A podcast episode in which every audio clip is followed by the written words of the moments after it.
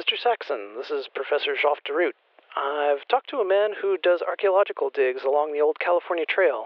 He has some stories of legends of the old rock mounds and canyons that crisscross the area. This might be good for an interview. This is Sam Saxon, along with Professor Joff DeRoot, and you're listening to Tales Unveiled, where we travel across Oklahoma for ghost stories, as well as urban legends and local history.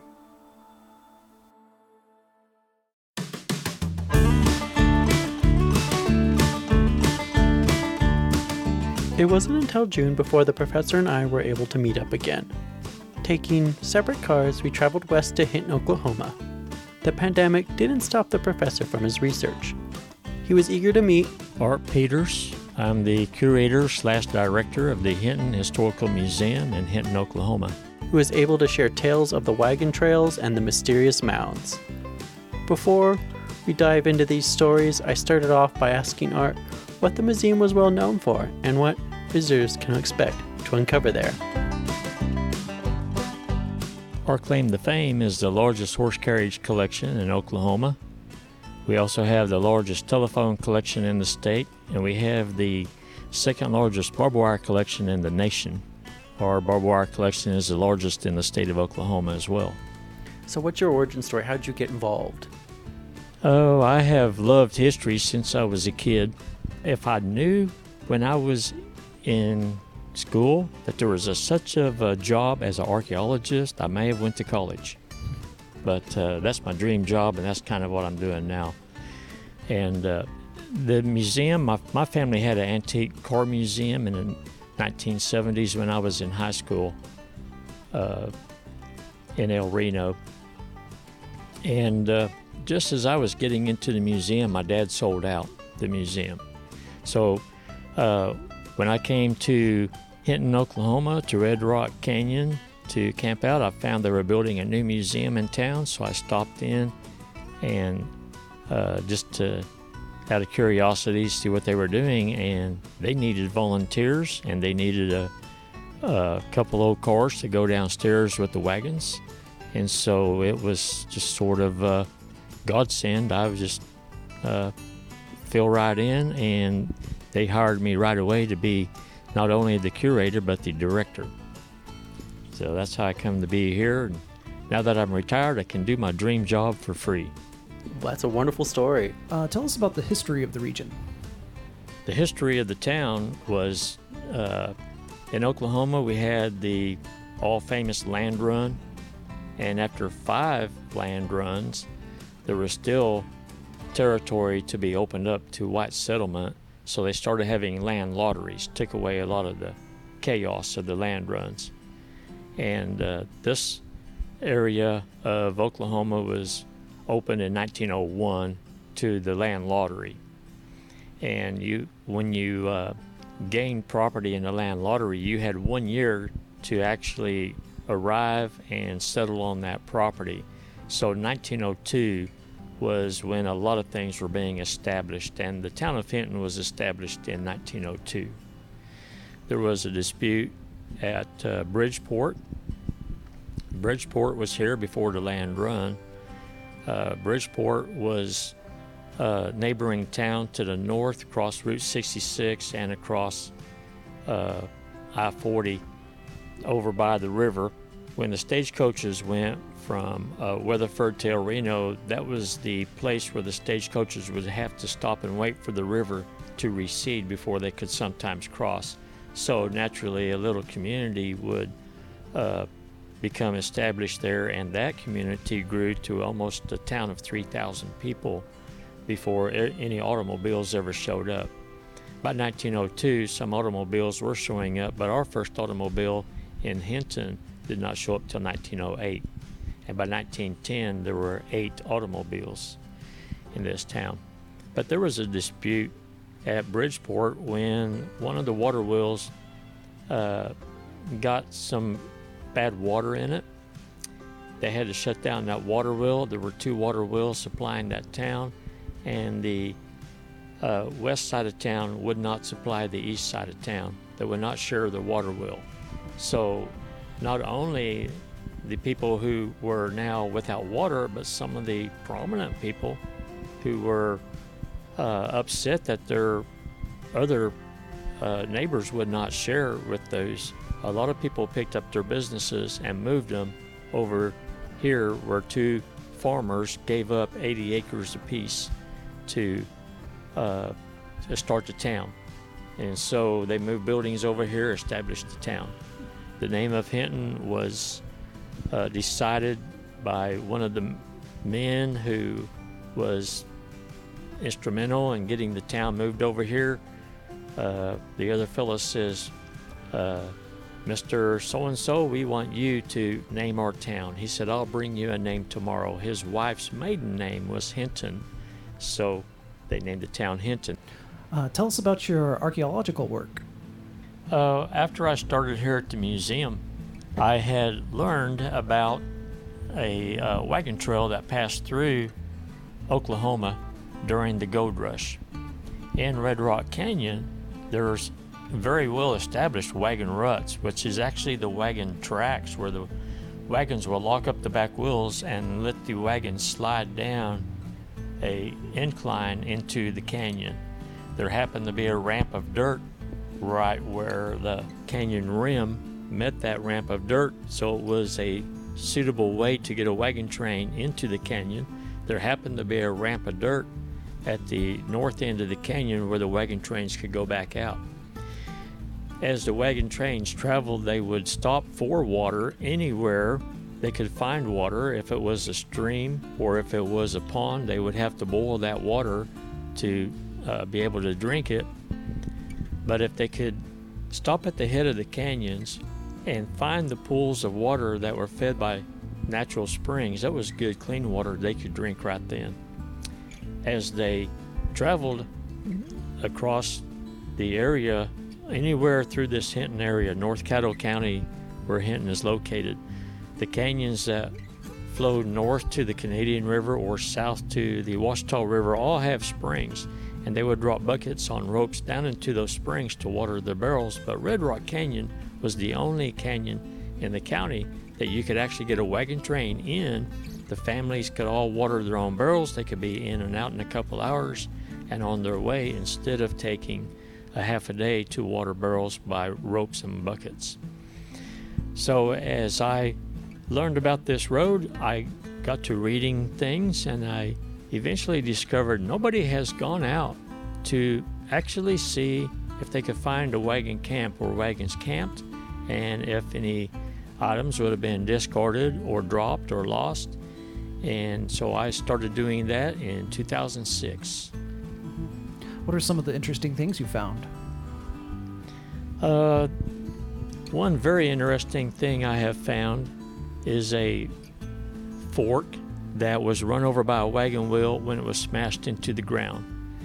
It was not a, a real high quality fork, so it broke. It did bend and it did break. And the bent parts, the tongs of the fork, are still bent in the upward position where it still fits perfect on a wagon wheel today.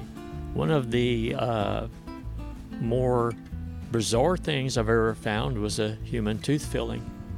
That was a stage stop on the wagon trail. One very interesting thing that people, especially us historians, never dreamed was on a wagon train until you find one was this a lipstick tube. When I found that, I thought this has to be something besides a lipstick tube.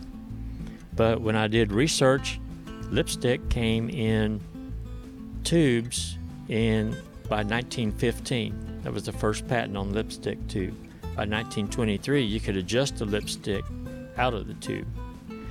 But this tube was blackish metal. It had a honeycomb design all the way around it. And when we get it back to the museum and we clean it up a little bit, we can read the words 24 karat gold stamped around the base of this tube.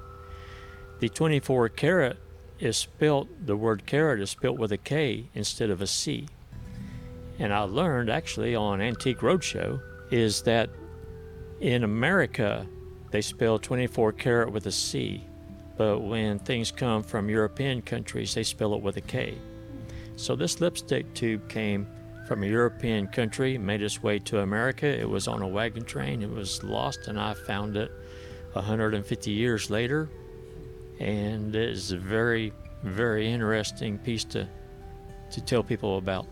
Another item that we find a lot of in wagon train campsites is bullets, bullet shells, and shotgun shells.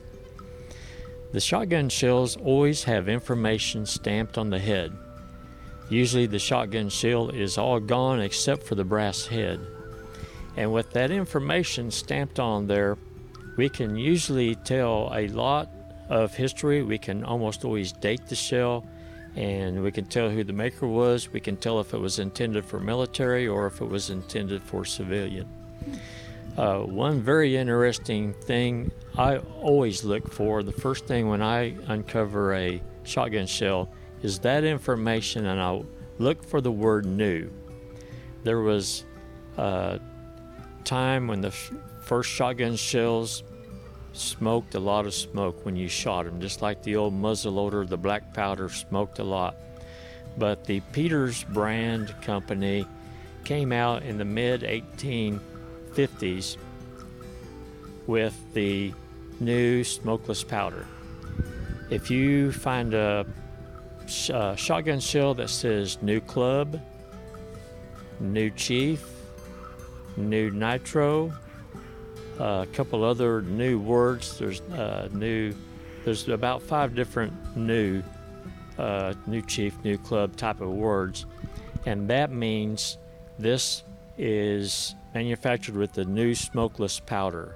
So you can shoot that without having the big smoke blast in front of your face. So if we find some that don't have the word new and they still have other characteristics of being old, we know they predate that but I've never found a coin and I've never found a piece of jewelry in any wagon train campsite. But I would much rather find the old shotgun shells that can tell me much more information about the uh, date that something. If, if I was to find a coin and it had a date, I know it could not have been dropped before the date, but it could have been dropped a long time afterwards. But the shotgun shells are a little more accurate fascinating. Who would have thought that shotgun shells would have been such a, a great marker for dating? Right. Yeah. Uh, what can you tell us about the mounds? Uh, the mounds, there's a series of mounds between Hinton and Hydro. Hydro is another 10 miles west of Hinton on I 40. And out in that area, there's a group of mounds, a series of mounds. And the uh, most northern mound is about four miles south of I 40.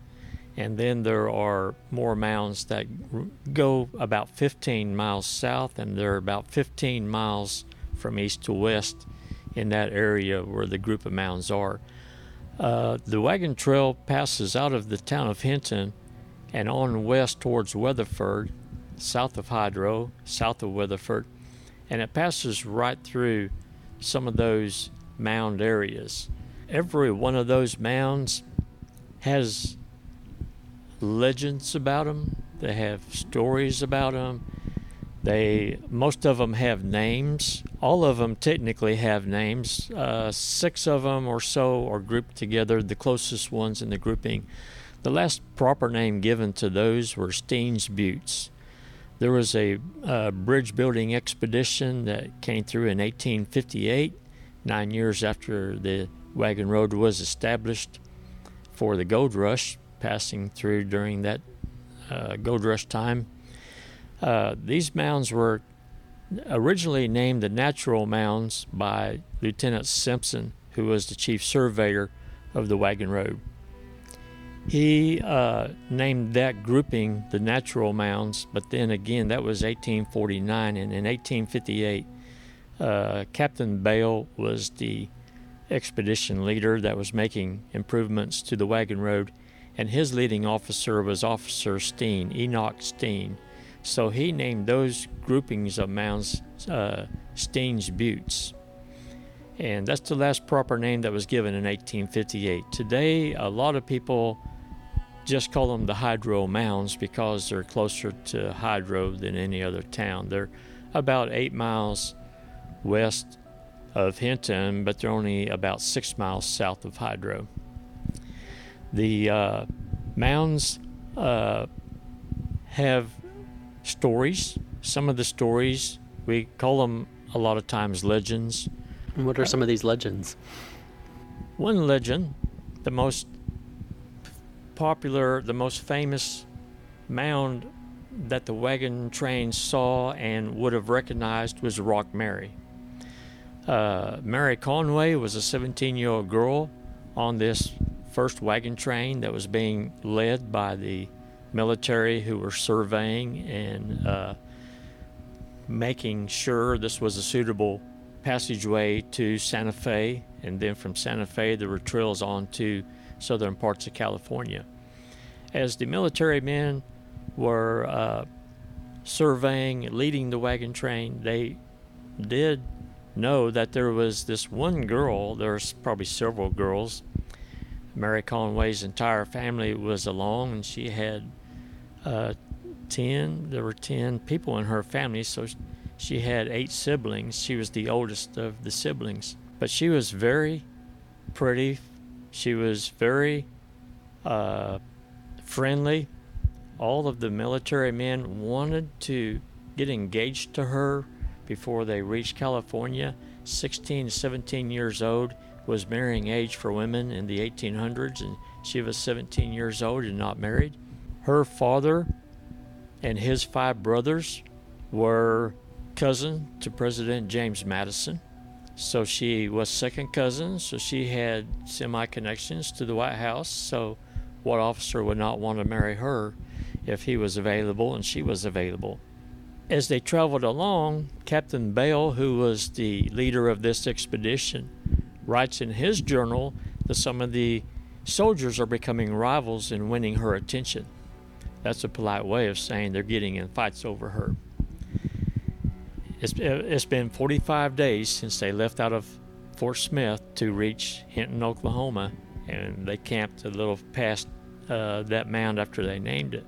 So, in 45 days, it's my opinion she's either enjoying the attention or none of these guys are suitable for her. I don't know why she hasn't picked a guy yet. But one way to impress a girl on a wagon train would be to rescue her. And since Indians never attacked this wagon train, we do know that they were never attacked, but the Indians did often visit this wagon train. Uh, but s- since no one's going to obviously attack this wagon train, the next semi heroic thing you can do is make a big production out of na- naming one of these mountains after her.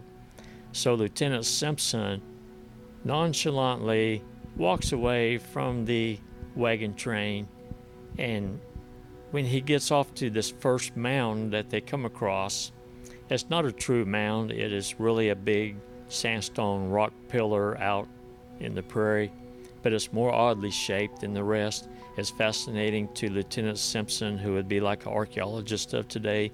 He's a surveyor. He's very interested in the rocks. Uh, I said archaeologist, but he may have been more like a geologist of today that studies the rocks. He ran his horse out there, went to the top, unfurled the flag, and as others now on horseback, not the entire wagon train, but others, uh, they're a couple hundred yards off of the wagon train to visit this mound. Mary Conway was on her horse, and she had already started having uh, feelings for Lieutenant Harrison. And uh, as they approached the mound, Lieutenant Simpson names the mound after her, Rock Mary. But Lieutenant Harrison yells up at him, Hey, name it after her, this Arkansas girl. And so he did. And that people around here say is a legend, but that story is documented. Lieutenant Simpson, when he reached Santa Fe, he, his orders were changed. He was not going to return to Fort Smith. He was going on to Navajo country with uh, another team to do a peace treaty, and he was going to survey more out there. So he was ordered to uh, finish your uh, maps and send those back to Washington. So his journal became the official report, which has that story in it, which is a documented fact that we can still find. So that's a documented story, and we can call it a legend. I don't know the true meaning of that, of what makes a legend a legend or a story. But there are certainly supernatural legends. There are that too. Uh, one of the uh, mounds in the grouping that uh, was called Steens Buttes, one of those mounds is called Crown Mound, and one of those mounds is called Dead Woman Mound. One of those mounds has been renamed to Wagon Wheel Mound. Uh, some of those mounds still have no name, but because they're in the group, they get Steens Buttes attached to them. Uh, the Dead Woman Mound, there's really no uh, superficial or ghost stories or legends about that mound, except a lady was buried there who was a wagon traveler. The story goes that she and her husband was traveling with their young daughter, and that's all it says, young daughter. I would guess from six years old to ten years old. And the young daughter got sick, and she got too sick to travel. So the mom and dad and daughter held back uh, amongst those mounds, and they were going to wait for the daughter to uh, get better, and then they would catch the next wagon train coming through and continue on to California.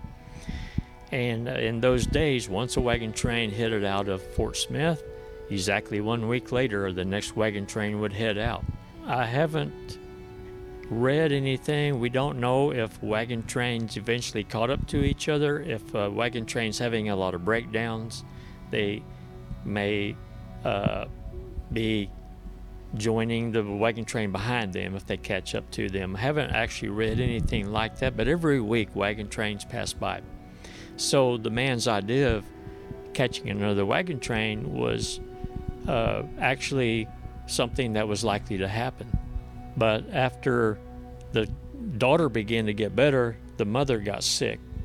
And then the mother stayed sick. And now wagon trains quit coming. There would be no wag- wagon trains passing through this area after about September. You had to leave Fort Smith by about the 4th of July to be able to get into California before the winter set in and you would be blocked like the Donner Party got blocked. Hmm. When the mother got sick and stayed sick longer, she eventually passed away during the winter. Now, after no wagon trains are passing in September, and the man realizes we're not going to get to California till next year, they need to spend the winter there. And you have to remember in those days there were no towns or cities. There was a few trading posts, but none this far west. So they were stranded until that winter. They needed a winter shelter besides their covered wagon. This crown mound did have a natural ledge sticking out on one side of it where it looked like a beginning of a cave. And because these mounds, the bases of them are sandstone, it was easy to carve a cave out. And so the legend or story is that that family carved a cave out to stay in and spend the winter there. Hmm. The mother did pass away during the winter. In those days, white man passing through the Indian territory that this was before Oklahoma became a state, the Indians were friendly to the wagon travelers mostly because they were in big groups. But if you were stranded alone or in a very small group, let's say two or three wagons with about 10 people, you are very vulnerable to be attacked by unfriendly Indians.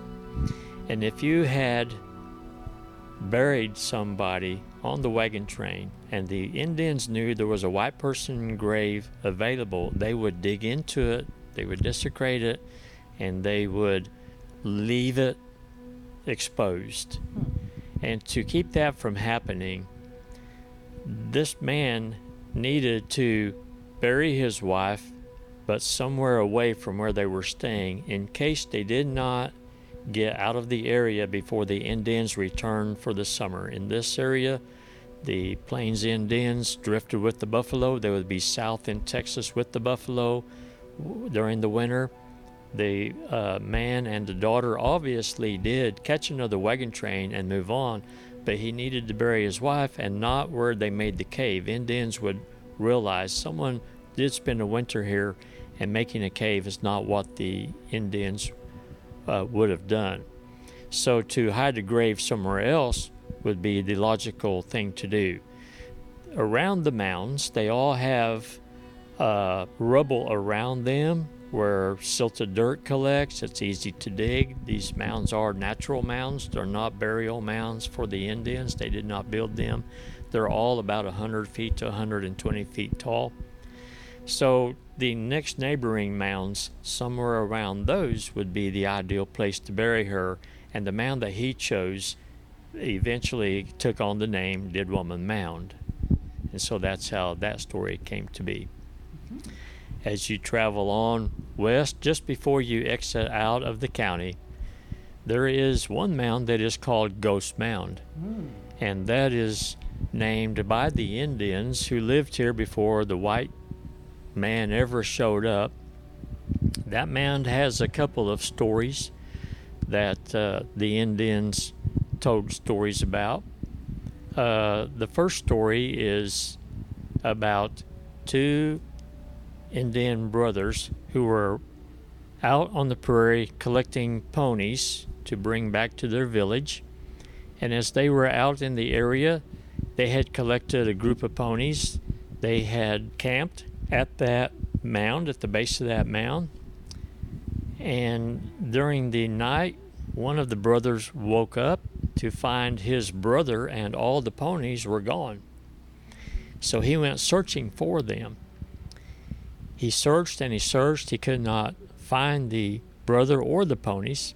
So he eventually backtracked back to the mound to see maybe if if they showed back up, but they did not show back up. And while he was at the mound, it's said that a white owl flew off of the top of the mound and circled its way higher and higher as it screeched. And the surviving brother took that to mean that was his brother's spirit uh, ascending into the heavens.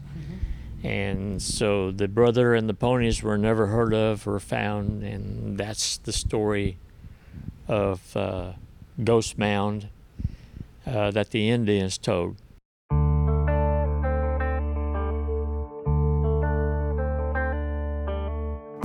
The second story is that there was one day a uh, Indian brave from a northern tribe of Indians who happened to come this far south.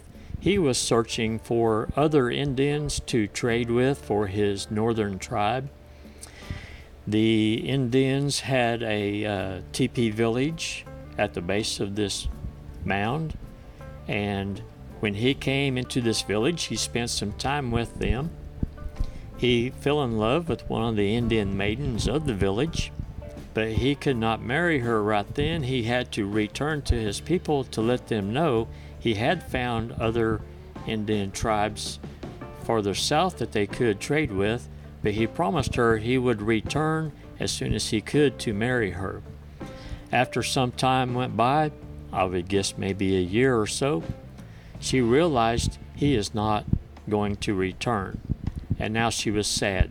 So, to mourn in private, she went to the top of the mound and she stayed up there and mourned for some time. After a while, someone came looking for her. Some say it was her father, some say it was someone else. Someone came looking for her, and when they got up on top of that mound, they did not see her so they hollered out her name. And she was startled and frightened. And when she uh, jumped in her fear, she fell off of the mound. And there are two footprints that are embedded in the limestone rock on the top of that mound. One looks like a person that maybe was wearing a moccasin, a sandal, or a boot. It's sort of the general shape of a foot with a heel imprint, and it looks like someone stepped in mud when it was soft and it has solidified. It's the general shape, you cannot see any boot nail prints or tread or anything like that. But on the opposite side of that mountaintop, there is what looks like a barefooted person's footprint, toes, heel, and everything. It's the right foot and it's twisted to the left. It's sort of in a boomerang type of a shape. And it is very near the edge of the uh, ledge, the very top edge of that mound. So, whether or not that legend is true and they got footprints to go with it, uh, that's anybody's guess.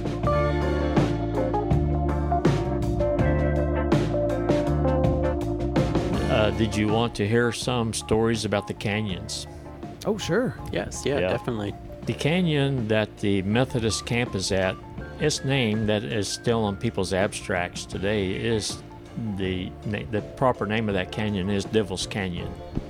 There are two Devil's Canyons in Oklahoma, and one of them is down by Altus. I'm going to say Greer County, down in that uh, southwest corner.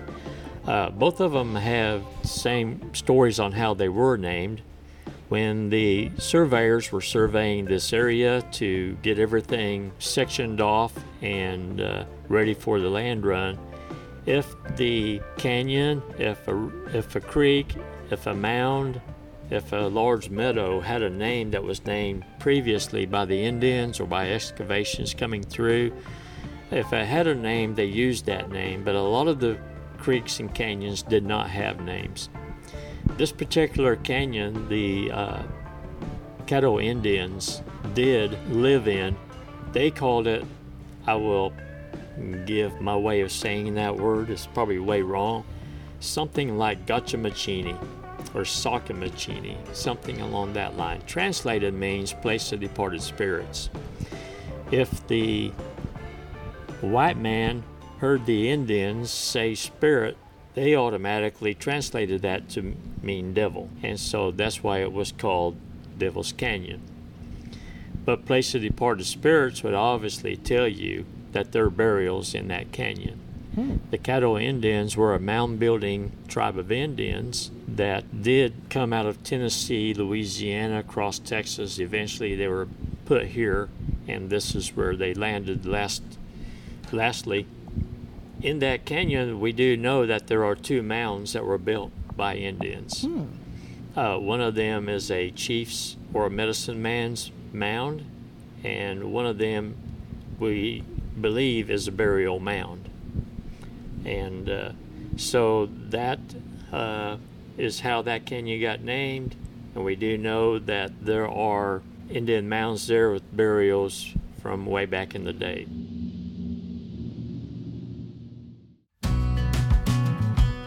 So, how can people learn more about you and the Hinton Museum? Basically, just come here and visit. I'm the curator. I'm here generally six days a week. We're closed on Sundays, Monday through Saturday. We do not have a Facebook page. My books are for sale that I've written here at the museum, at restaurants in town, and at Red Rock Canyon. But the best thing is just come here.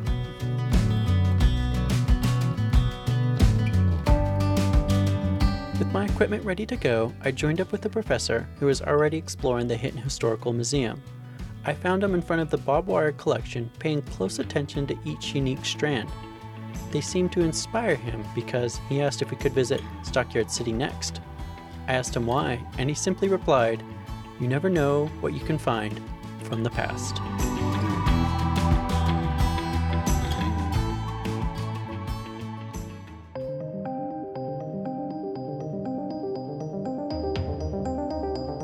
Tales Unveiled is a production of the Show Starts Now studios and is produced by Dennis Spielman.